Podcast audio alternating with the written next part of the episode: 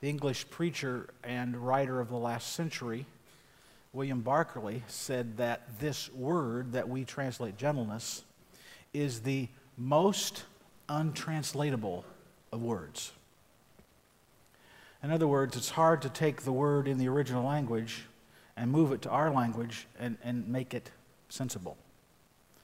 Of course, they would give me that word. I, I think it's important, though, to understand the word because unless you understand the word, we may be headed in an opposite direction of what the word really means.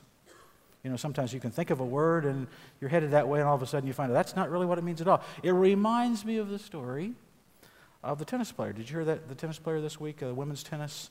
Uh, she's f- uh, ranked 53rd in the world, and she went to a. Uh, her, I, have been stressing her name, and I can't, I'm just going to call her by her first name, Bohana. Uh, and and she's, uh, she, w- she arrived in Carlsbad, New Mexico, for the week's uh, Mercury Insurance Open. As a pro tennis player, she travels a lot. So she gets there, and when she gets there, uh, she looks around, and, and generally the, the uh, sponsors of the tournament send a ride.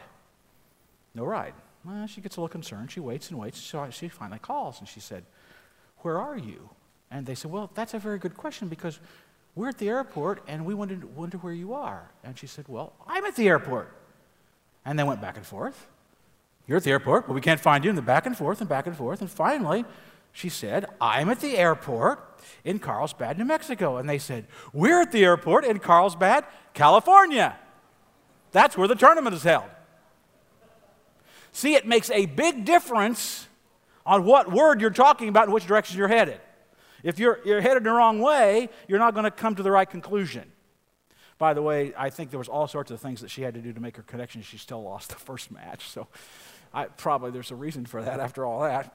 So we want to head in the, the right direction in, in, terms of this word gentleness. Now, Bible translators don't make it any easier for us. I, I want to compare the King James and the NIV for you t- today. he's not made it, old King James hasn't made it easier. In fact, though, however, he may be more correct in his translation of the word. You see down there, my word gentleness on the NIV is actually meekness actually meekness in the King James. In fact, actually, that's probably more closely the right word.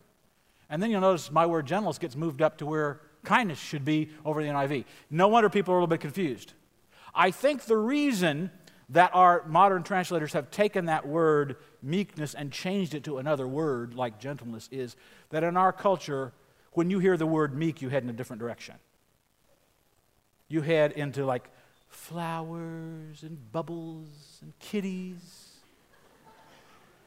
softness. And nobody wants to be meek. But that's really not the Bible word. But that's what we think of. You know, the original Greek word was also used by other writers, and, and, and, and uh, Aristotle used this word to indicate this middle point between being completely out of control and having no control passive or very much out of control. This middle ground. It was often used as a word picture to, to, to portray a wild beast that had been tamed and put to some good use. Someone after the second service told me it's a horse racing term. A meek horse is a, is a horse that is under uh, a big stallion kind of a horse under control of a jockey.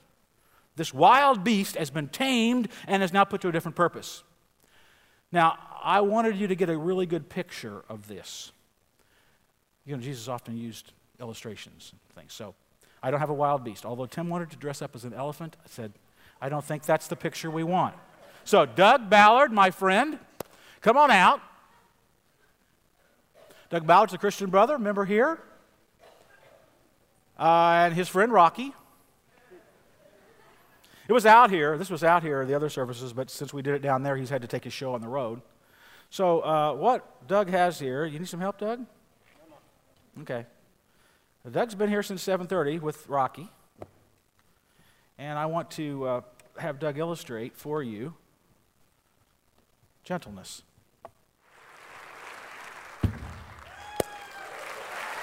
Woo! What do you think of that, That's brother? amazing, brother. Woo! Can you talk? Yeah. Okay, I'll give you a breath. Woo. Okay, now when we when we cook this up, you know, he was going to, like, you were going to deadlift 400 some pounds, right? We were going to do that. But it would take too much of a warm up. So we thought the rock would be simpler. Well, that looks simple, doesn't it? Okay, uh, I asked him uh, at the gym this week, I said, you know, if, if we are just ordinary people who are not having any health problems or whatever, can we, could we accomplish something like, could we get stronger? Could we do something like this? What, what did you tell me? Well, absolutely. Now, I don't know if you can do it 10 times, but with proper nutrition training, uh, anybody gets strong. Guidance, you definitely can learn how to do this. I don't know about 10 times, but I don't now. think I'll ever do that again. God bless you. All right. Thank you, buddy. Thanks. Love you.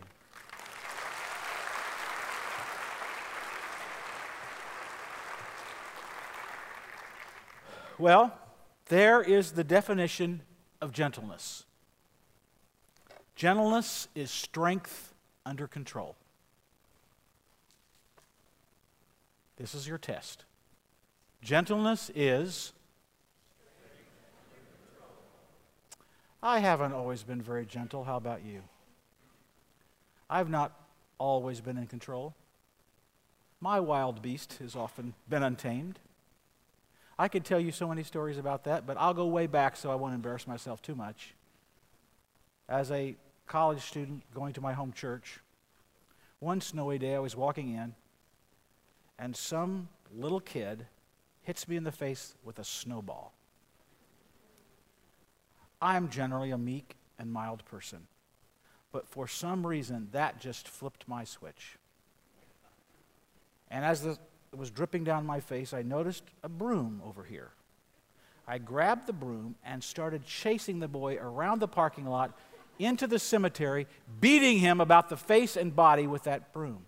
Not my finest hour. However, I think there were a lot of folks watching that thought it was just fine because they had also been hit with a snowball. But it still wasn't my finest hour. Now, you can laugh because you're laughing with me because you've done things like that. Your beast was not under control, and you let it out, and it wasn't a pretty sight. Gentleness is power under control, strength under control. What does it look like? Well, we have examples in the Bible, many examples. Do you know that Moses was called a gentle person. In Numbers 12, 3, now the man Moses was very meek above all men which were in the face of the earth. Moses, the great leader and liberator of his people, is considered a gentle man.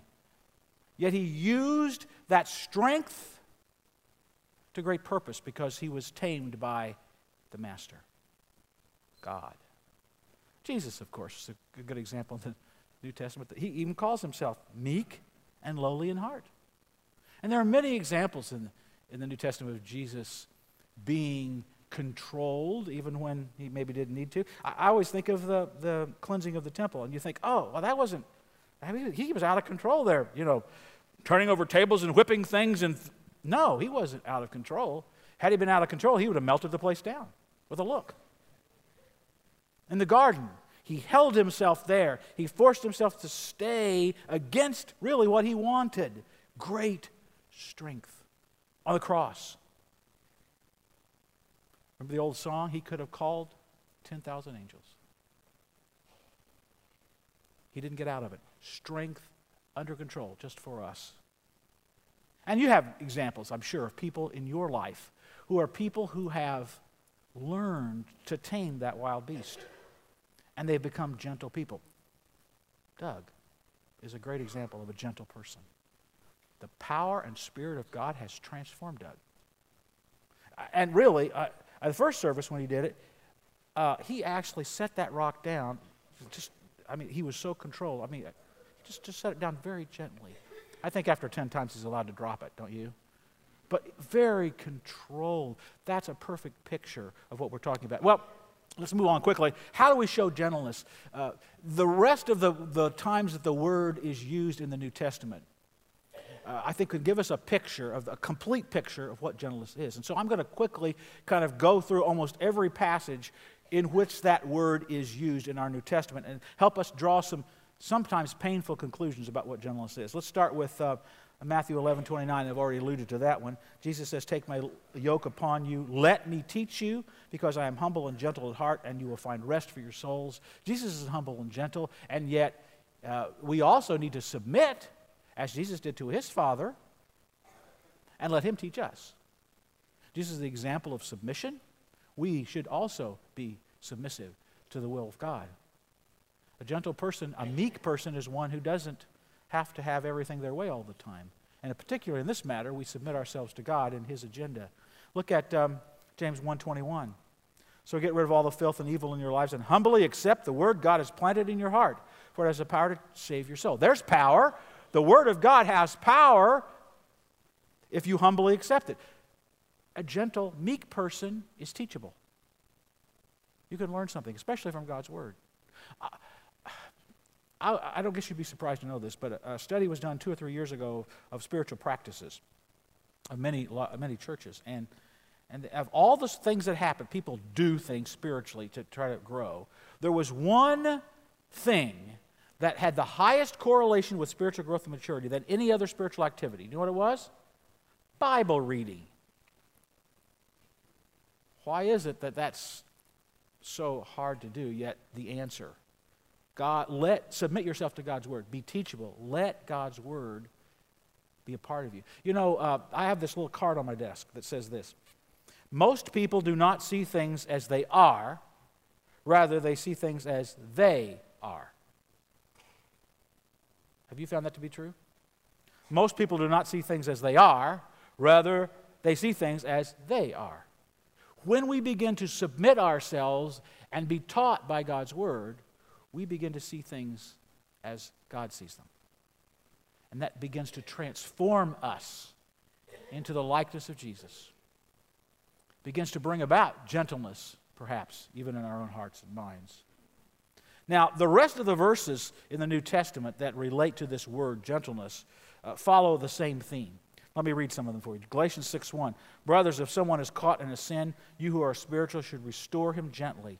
But watch yourself, or you may also be tempted there is this relationship here where I have a choice to argue with someone, to belittle someone, or I can gently try to bring them back to the truth. You see, this whole book was written in the context of a conflict.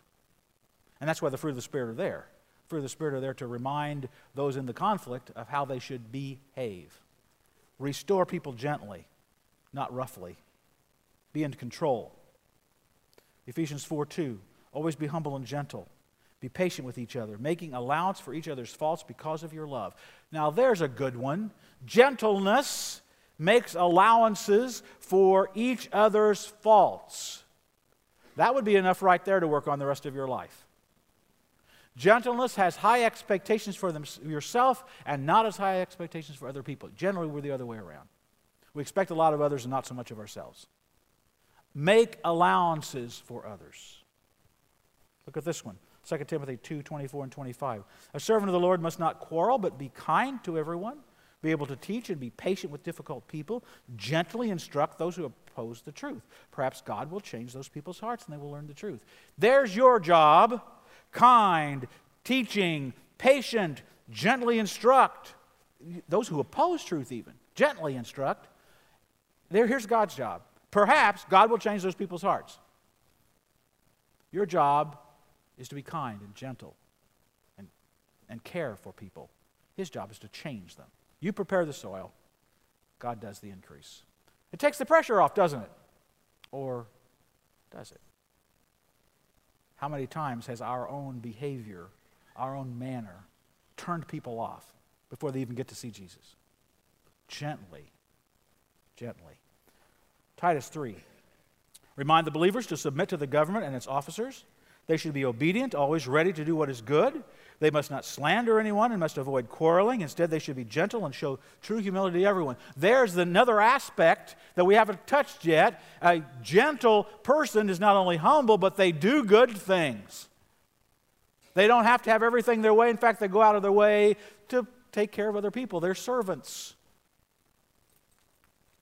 James 3:13 If you are wise and understand God's ways, prove it by living an honorable life doing good works with the humility that comes from Jesus. There it is again. Doing good. Gentle people do good. And here's a long passage, a little bit longer. 1 Peter 3. But even if you suffer for doing what is right, God will reward you for it. So don't worry or be afraid of their threats. Instead, you must worship Christ as Lord of your life. And if someone asks about your Christian hope, always be ready to explain it. Here's the kicker but do this in a gentle and respectful way. Keep your conscience clear. Then, if people speak against you, they will be ashamed when they see what a good life you live because you belong to Christ. Always be ready to explain what you believe, but how do you do it? In a gentle and respectful way. Now, listen to me. Standing on a street corner, holding a bullhorn, and shouting insults at people is not a way to change hearts. That's, there's nothing gentle about that. Picketing funerals in the name of God, hurling insults at bereaved people is not gentle. There is no way anyone can see Jesus through those actions. Shame on us if we think that's the way of Jesus. It's not. The way of Jesus is not that way. Well, how do we go about this? I mean, I wish I could give you like three, three steps to becoming more gentle. I think I can do that. However, there's, a, there's a, a, a, process of personal transformation I can remind you of that might help you. First of all, it's from my, t- uh, from my teacher from afar, Dallas Willard, who says uh, these three things are involved in personal transformation. One is vision. You have to see this, whatever it is you want to do, as making your life better, that being worth doing. So, first of all, if you want to be more gentle, you have to say, it's worth, it's worth it to me to be more gentle. My life will be better if I become more gentle. Now, I think you should believe that because God says so. Jesus talks about gentleness. He is gentle. Paul reminds us to be gentle. That's enough, but you should see that your life could be better if you became a gentler person. That's the first thing. Has to be willing to go for it. The second thing is I, intention. I not only have to know it's good for me, but I have to intend to do something about it. And it's not this I'll try sort of intention, it's this I will sort of intention. And then the final one is M, method. There needs to be a means or a method of you going about making that happen, whether it's learning Spanish or learning to be gentle. How am I going to go about doing it? How did Doug learn to do that? There have to be ways. You know, let's say I want to be physically fit. I buy a pair of running shoes. Will that do it? Lots of you do that. I'll get a book about running. I'll buy a stopwatch. I'll get some cool Under Armour stuff to wear so I'll look good when I'm sweating. It still won't do anything if it's just there. How many yard sales do you go to with all this exercise equipment for sale? They had the vision and they had the method, but they didn't have the intention. And so they sell it for pennies on the dollar, and then you buy another nice little clothes hanger thing for your bedroom there's this little thing in the middle that's called intention that makes all the difference in the world. Paul says to Timothy, train yourself to be godly. There is training involved in this. It doesn't just happen. We might say today, train yourself to be gentle. It is not impossible, but it is not easy. And so I was thinking, what's some really easy, just a lot of kind of little toe in the water kind of things you could do this week to sort of work into gentleness. And you probably can think of a lot more creative things than me, but under this area, this facet of submission, why don't you remind yourself regularly this week that you are in the presence of God? Because I think that'll make a difference. You know, a lot of folks come to church, we're in the presence of God. They leave the building, they're no longer in the presence of God, and they do what they please. That's not true. You are always in the presence of God. If I know that my trainer is beside me, I might not eat quite the same way. I might lift a little extra weight. I might run a little farther. I might get better rest. If I knew my trainer were walking beside me, it would make a difference. If you acknowledge the presence of, your, of God in your daily life often and regularly, especially when the wild beast is getting ready to jump, I believe you can begin to train yourself to be more gentle. But you have to stop and remember that you are in the presence of God. Well, what about this teachable thing? You know, part of being gentle is being submissive and teachable to other folks. This would be something easy for you to do. Ask somebody this week to teach you something. If you're older, ask somebody younger to teach you something about their world that, that you probably don't know about, like the difference between a tweet and a chirp or whatever it is, you know. ask them and then learn something from them. Don't be so smart that you can't learn. and establish that relationship of, of learning and, and humility. Speaking of humility, why don't you have a conversation this week with somebody where you aren't the subject of the conversation? Why don't you actually listen to somebody this week? Don't you just hate to talk to people who talk about themselves all the time? Or when you're talking to them, the minute you take a breath, they inject all this stuff about themselves, very self important kinds of things, and you never get to, to say anything. I don't like those kinds of conversations. Why don't you be the kind of person that says, you know, I want to hear about your life? Just listen. Give them the gift of listening. And then if it's appropriate, say, Can I pray for you? Or how can I pray for you? And see what happens. I think that'd be good. And you know, we can't ignore that one thing that keeps coming up in most of the passages do good. A gentle person does good. Find something that you can do for someone this week that is good. Something little, something big. And it's even better if you don't get caught doing it, but if you get caught doing it, consider it part of your training plan. I am doing good, and I will do my best to find ways to do good to other people. You know, a preacher was getting ready to speak at a funeral for a person that he did not know. And I can tell you from experience, this is the hardest thing to do. He got the information from the family. He's getting ready to do what he does at the funeral service. And you know, it's customary that the funeral director escorts the, the preacher to the front and then you begin the service. Well, right before, you know, he had all in his head what he's going to say. He was kind of tense because he didn't know the person. And, and right before he went in, the funeral director looked at the preacher and said, I knew that person. They were a jerk. certainly changes what you, your whole head game there, doesn't it? I have all these things to say. It doesn't seem to matter. You know, I don't want to be that guy.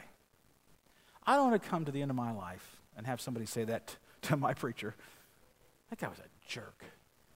He was just fooling himself. He thought he was kind. He thought he was good. He thought he was gentle, but he was a jerk. Just ask anybody. They know. I don't want to be that person. How about you? But it doesn't happen by just floating through life hoping you're not that person, having an intention not to be that person. You have to have the, the, in, the intention to decide to do it and then the method to do it. You can't just think it'd be nice to be gentle. You have to do something about it. And you have the potential this morning. You have the same power that was available to Jesus this morning to begin to change with the power of the Holy Spirit, with your friends here. You can begin to transform and change your very life. Now, I'm just about done.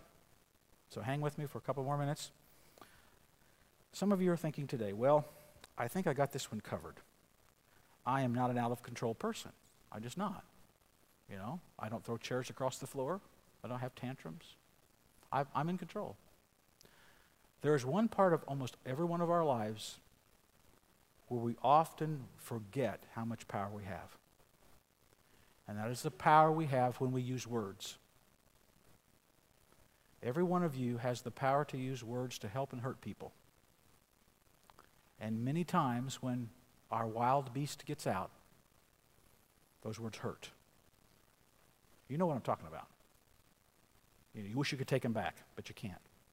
They're gone. Some of you in this room are 50, 60, and 70 year old men and women still hurting from the words your parents said over you someday, one day.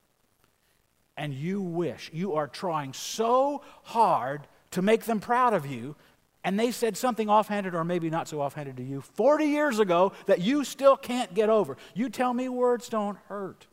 You tell me words don't have power over people. You have the power to change that. If, if that happened to you, you don't have to be that way. But you have to train yourself for the purpose of gentleness. You have to use those words in such a way that build up and not tear down. We all have that power. We all have that ability. And even if you don't hear anything else this, that I've said, think about this week before you use your words in a powerful way to destroy. Stop Put yourself under control of the Master and use them to heal and not hurt. Well, I think I'm about done. We have a decision time now. We always have a decision time. And, and we have it because I think it's important for you to understand that everything that happens from now till the end of the game is important. That's why I think I like sports. You know, you, you watch a contest and there's a, an outcome, and Between the starting whistle and the outcome, all these things happen. And you know, a lot of times towards the end of the game, something will happen, some bad call will get made, and everybody goes, oh, if, if that call hadn't been made, we would have won the game. Haven't you heard that before? And if you, if you listen to good coaches in interviews after games, what do they say? say? It wasn't, I mean, that wasn't good, but that didn't lose the game for us. What lost the game for us was that decision in the first minute, in the third minute, or after that decision. You see what I'm saying? There are many, many, many decisions in this game. And the only way we can live is to make a choice at a time. Train ourselves to make the right choice at each time.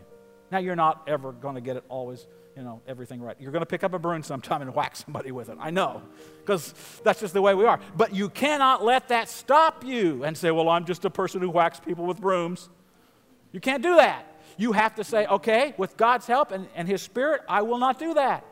I will stop. I will think I will control the beast. And every day you have hundreds and hundreds and hundreds of decisions to make to choose to be godly, to choose to be kind. And that's your decision. Perhaps, though, you need to choose to submit yourself to Jesus, the very first thing that you can do to begin the step of gentleness. Whatever it is that is your decision, I invite you to make that as we stand together and as you sing with us.